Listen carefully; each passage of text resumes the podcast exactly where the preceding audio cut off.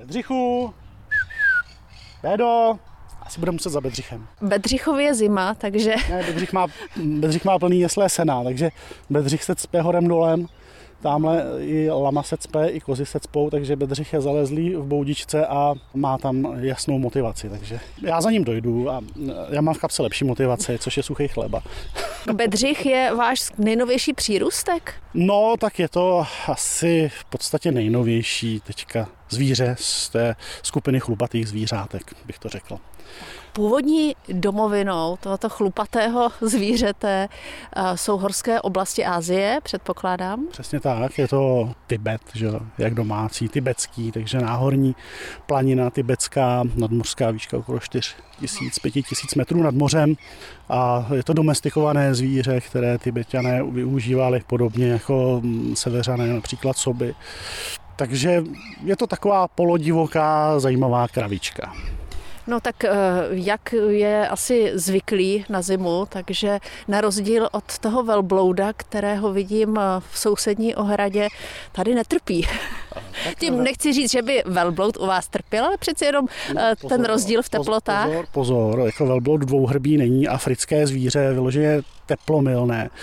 Velbloud dvouhrbí je v podstatě z podobné provenience jako jak, to znamená, že eh, vnitrozemské oblasti Ázie, jo, Uzbekistán, Kyrgyzstán a podobně, takže je to zvíře z podobných eh, zeměpisných eh, poměrů, jako máme u nás v České republice, akorát víc pouštních. Jo. Takže je to zvíře, které má poměrně hustou srst, eh, nízké teploty mu nijak nevadí. Trošku, co ho nebaví, tak je to vlhké počasí u nás. Ale proto má zase přístřešek, kde má sucho a kam se může schovat před nějakými nepříznivými vlivy počasí. Jakovi Bedřichovi se eh, z té zimní boudy nechtělo ven. Luděk Hojný ho teď přivedl k ohradě. Já jsem čekala nějaké velké srstnaté zvíře. Ono je to takové poměrně malé, rostomilé, rohaté telátko. No jo, tak Bedřichovi ještě není ani rok, to je loňské tele, takže sice není úplně malý, ale rozhodně není ještě dospělý. Já předpokládám, že do Himalají jste eh, pro něj nejel.